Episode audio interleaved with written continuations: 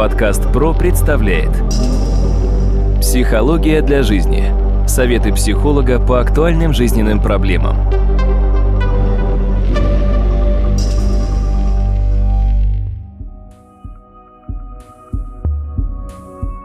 Здравствуйте, дорогие друзья, у микрофона Сергей Чубатков. Тема нашего сегодняшнего подкаста – психологическое выгорание. И я без лишних предисловий хочу представить моего сегодняшнего гостя, нашего эксперта. Это кандидат психологических наук, доцент, профессор Дмитрий Смыслов. Дмитрий, здравствуйте. Здравствуйте, Сергей. Дмитрий, вот еще 20 лет назад я лично не слышал такого термина, как психологическое выгорание. Такой проблемы не было, либо она как-то по-другому называлась.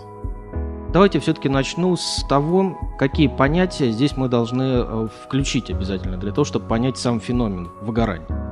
Первое – это психологический стресс. Сама идея психологического стресса была предложена канадским физиологом Гансом Селия, и стресс подразумевает под собой некоторое напряжение, которое должно обязательно сменяться расслаблением. В принципе, вся жизнь человека – это смена напряжений и расслаблений. Что касается напряжения, если напряжение длительное время не снимается, не снижается, а это напряжение как психологическое, так и физиологическое и физическое, то, естественно, происходит удар по желудочно-кишечному тракту, сердечно-сосудистой системе, и через несколько времени человек в целом начинает ломаться. Именно ломаться психологически, то есть это стресс, то есть постоянный стресс достаточно опасен. Когда мы говорим о синдроме хронической усталости, вот это тоже очень интересный момент. Кстати, синдром хронической усталости в медицине относится именно к заболеванию. А когда мы говорим о психологическом выгорании, это не заболевание. Во-первых, чем характеризуется синдром хронической усталости? Первое. Догматичностью мышления. Человеку дают определенную картину мира, картину жизни, которую менять нельзя, как в известном фильме «Котлета с рисом, тефтель с мясом менять нельзя». Там как раз существенная логика следующая. Человеку дана картина мира. Он должен ее принять. Если она его не устраивает, он никак не может ее пробовать изменить. То есть это несколько сказывается. Наличествует некоторая пассивность восприятия. Второй момент. Если, допустим, синдром хронической усталости продолжается более 6 месяцев приблизительно, это уже переходит в заболевание и, в принципе, часто в необратимые изменения, связанные с поведением человека. Синдром хронической усталости – это школы, там, где детей начинает сильно давить, особенно старшеклассники. Если это продолжается длительное время, и если это вовремя не фиксировать, это может дальше проявляться как в психологических нюансах, так и в физических нюансах поведения. Что, собственно говоря, мы очень часто, к сожалению, сейчас и видим. Ну и самое главное, что синдром хронической усталости, в принципе, действительно типичен сейчас для школьников, несколько в меньшей степени для студентов, но в целом для любых клерков также мы можем включить, которые в целом не включают творческий труд и не имеют в своей деятельности каких-то перспектив для развития. То есть это синдром хронической усталости. Это уже несколько нозологическое, клиническое. А вот когда мы говорим о выгорании или бернауте, вот здесь все более интересно. Дело в том, что в первую очередь синдромом выгорания связано люди, которые занимаются творческими профессиями, которые занимаются видами деятельности, связанными с ростом, с профессиональным ростом, тенденциями к развитию. И вот в данном случае это-то как раз и оказывается достаточно уязвимо. Сразу объясню. Синдром хронической усталости там, где от человека ничего не зависит. То есть ему дают картину мира. Здесь человек эту картину может в некотором плане, ну не полностью, но хотя бы как-то создавать, видоизменять, стараться улучшить. И, допустим, стремление к улучшению карьеры – это как раз бернаут. Выгорание имеет несколько очень важных нюансов. Во-первых, выгорание само по себе имеет несколько этапов развития. Первый этап развития выгорания самый простой – это проявление энтузиазма. Вот когда человек на энтузиазме что-то делает, и его начинает хвалить. В целом, по умолчанию, априори он начинает понимать, что так быть должно. Но не совсем все так происходит. На втором этапе случается стагнация. Это уменьшение ожиданий. То есть получается так, что человек вроде бы продолжает делать то же самое дело, но ответа не получает, потому что э, руководство считает, что это само собой разумеющееся и типично для него. Отсюда получается довольно специфическая картина, когда он начинает в некотором плане переоценивать, правильно сказать, переосмысливать то, что он делает, и случается стагнация. Третье состояние, третий этап – это фрустрация, буквальный перевод – это расстройство планов.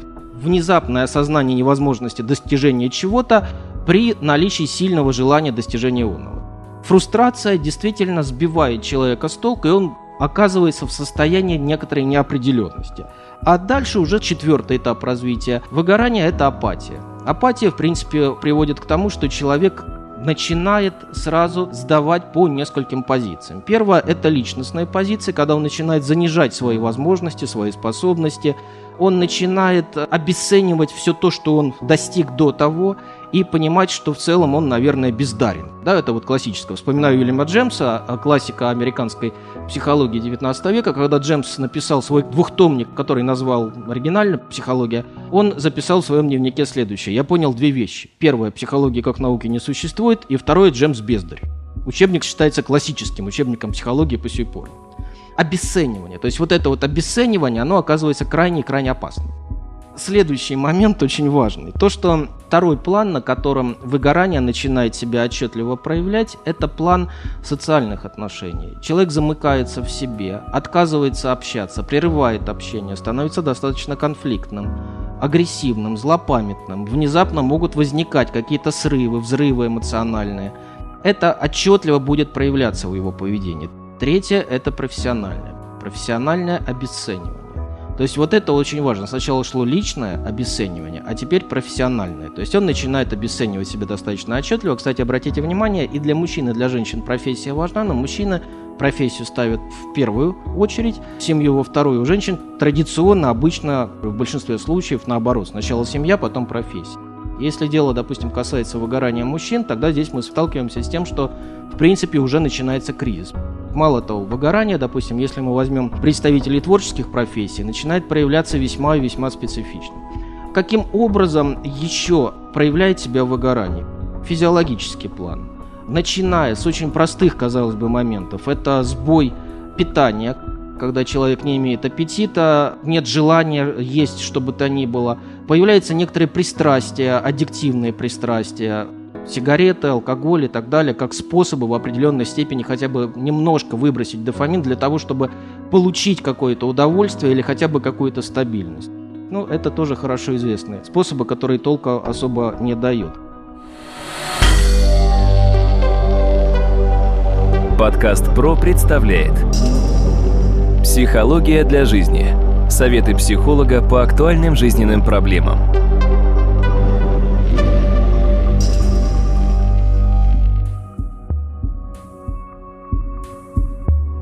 Следующее – это то, что проявляется в депрессивных состояниях. В данном случае человек начинает понимать, с ним что-то происходит, и это очень сложно изменить. Естественно, постепенно начинает давать сбой и организм, внутренний орган. И здесь у русских все в поговорках давно проговорено, то, что тонко, то и рвется. Но в первую очередь, естественно, это будет связано с желудочно-кишечным трактом чаще всего и сердечно-сосудистых. В принципе, они всегда по цепочкам друг за другом идут. Следующее – это отношение к людям. Отношение к людям меняется очень сильно, и выгорающий человек становится имеющим тенденцию к цинизму. Кстати, цинизм – профессиональный юмор врачей. Удивительно. Профессия гуманная – а только врачам мы позволяем циничный юмор. Доктор, я жить буду, а смысл? В принципе, разумно, но с другой стороны немножко негуманно. Хотя гуманная профессия. Почему врачам позволен этот юмор? Да потому что это способ э, в некотором плане защитить себя от реальности и не выгореть. То есть для врачей это более типично, вот этот цинизм. Но если мы видим этот цинизм в отношении к подчиненным, в отношении к людям, с которыми приходится работать. Кстати, выгорание очень часто возникает у людей, которые работают с детьми, у которых много ответственности висит над ними по поводу того, что что-то может произойти. Следующий момент очень важный. Это то, что постепенно выгорающий человек или выгоревший человек начинает дестабилизировать отношения в социуме, в рабочем коллективе. И постепенно это начинает несколько заражать. Так вот постепенно это развивается. В данном случае мы видим то, что у человека теряется мотивация к жизни, к профессии, к общению с людьми, к себе. И это действительно очень и очень опасное явление. Почему оно опасно в наше время? Да потому что ввиду ковидных условий часто люди вынуждены стали привыкать к онлайн-работе, а это в определенной степени как раз приводит к тому, что они начинают переоценивать, а правильно сказать, недооценивать свою работу или видеть ее совсем по-иному. Ну, как я обычно шучу, как человек с косоглазием видит под иным углом. Вот у современного человека очень часто начинает меняться вот это понимание своей классической профессии или классических профессий что тоже нежелательно. Здесь нужна работа. Работа по помощи людям, которые осознают, что они начинают выгорать. Где люди выгорают? Любая система, которая связана с ответственностью и возможностью профессионального роста. Более опасно это то, что связано с детьми, то, что связано со студентами, то, что связано с пациентами и так далее, так далее, так далее. То есть это как раз основное. Дмитрий, ну, кто виноват, понятно. Теперь давайте перейдем к другому изящному вопросу. А что же делать? Существуют ли вообще какие-то способы в нашей непростой жизни избежать выгорания, либо как-то нивелировать его последствия, если уж оно произошло? Начну, пожалуй, с предупреждения, потому что нивелировать его достаточно сложно, и работать с ним не так просто. Все дело в том, что, допустим, если мы берем классические вузы, то там обучают всему, кроме одного. Как, допустим, помогать человеку, когда он начинает выгорать отдельный вопрос, отдельная тема и даже отдельная дисциплина – психологическая сохранность специалиста. Как сделать так, чтобы специалист был сохранен как специалист в системе? Потому что очень многие системы в нашем обществе человека ломают. И ломают очень серьезно. Банальный пример. Переоденьте полицейского в гражданскую форму. Вы его узнаете? Вы его узнаете на 100%, потому что система его поменяла уже. Предупреждение выгорания. Это важно. Для этого нужно знать, что это за явление, где оно проявляется. Проявляется оно в любой сфере, вы можете его легко увидеть. Когда начинаете общаться с людьми, которые работают с людьми. Та же самая поликлиника. Второй момент очень важный – это именно элемент нахождения у себя некоторых элементов выгорания. Ну, для этого есть несколько тестов. Тест-опросник на выгорание его можно пройти, в принципе, самостоятельно, хотя здесь, очевидно, нужна будет в любом случае помощь психолога, это уместно, потому что никто себе на дому операцию сам делать не будет. Это тоже надо понимать. Опросник сам по себе – это только инструмент. Здесь нужно объяснять отдельные вещи, они должны быть достаточно важны. Теперь то, что касается непосредственно того, что же делать. Во-первых, необходимы определенные навыки наличия физических упражнений потому что от выгорания очень хорошо помогает физическая нагрузка, периодическая, та, которая связана с дыханием. Дыхание это может быть бег, это может быть велосипедный спорт. Но самое главное, чтобы именно физическая нагрузка была. Желательно, чтобы она была систематической, чтобы отработался динамический стереотип накопления, распределения, растраты энергии.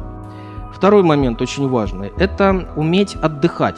А этого у нас большинство людей вообще не умеет, потому что когда-то кто-то из умных, не буду называть его фамилией, сказал, что отдых – это перемена деятельности. Переведу на русский язык. Перемена деятельности – это перемена деятельности, а отдых – это отдых. В данном случае большинство людей считает, что если они переключаются с одной деятельности на другую, они отдыхают. Нет, они не отдыхают. Отдых иногда возможен за 5-10 минут, когда человек начинает себя восстанавливать. А иногда человек в отпуске находится, и он не отдохнет вообще, потому что он не знает, что такое отдых. Это тоже важно. С другой стороны, когда ты занимаешься любимым делом, это отдых. Но это не деятельность. То есть это элемент творчества. Вот здесь вот надо обязательно их учитывать. Дальше, это как раз обучение себя режиму сна. Это не так просто, как кажется, потому что очень часто у современного человека сбой как раз идет с точки зрения сна. А это очень важно современные умные часы, которые вроде бы измеряют сон человека, этому не приучают совершенно. Они обучают человека паранойи. Следующее. Это обучение человека ставить барьер между собой и так называемыми токсичными людьми. То, что сейчас мы стали называть их токсичными, то есть негативными, психопатами, теми же самыми и так далее. То есть уметь ставить барьер и спокойно отвечать на возможные провокации и не цеплять на себя. Не так просто, как кажется. В работе психолога, равно как и в работе врача, есть разные достаточно сферы работы с онкологическими. Третья, четвертая стадия. Здесь, если человек не готов, он может зацепить на себя это эмоциональное состояние, долго его в себе носить. Это тоже на самом деле очень серьезно. Или, допустим, работа с суицидалами. То есть здесь моменты бывают сложные. Психологи работают с разными тяжелыми случаями. У врачей они тоже немножко свои, но тоже их достаточно много. Если врач будет каждому сопереживать и каждому пытаться стремиться помочь слишком эмоционально, навряд ли он сохранит себя в профессии. То есть постепенно он будет обучать себя достаточно спокойному отделению своих переживаний от профессиональной работы. Еще один очень важный момент – это понимание внутренней стабильности, внутренней гармонии, включение у себя внутренних ресурсов. Это на самом деле тема отдельная. Мне кажется, об этом нужно отдельно говорить, как эти ресурсы в себе открывать, включать и что человек может сделать для того, чтобы это было. Поясню. Успокоительное, к сожалению, в данном случае будет выполнять единственную функцию – это анестезия. Анестезия проходит, боль остается.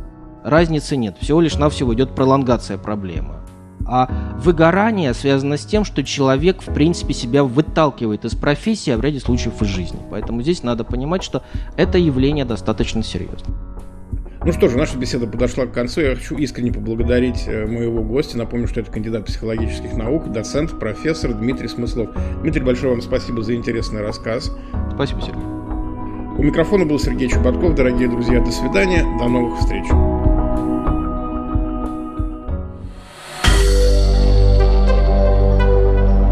Компания «Подкаст Про». Подкасты премиального качества.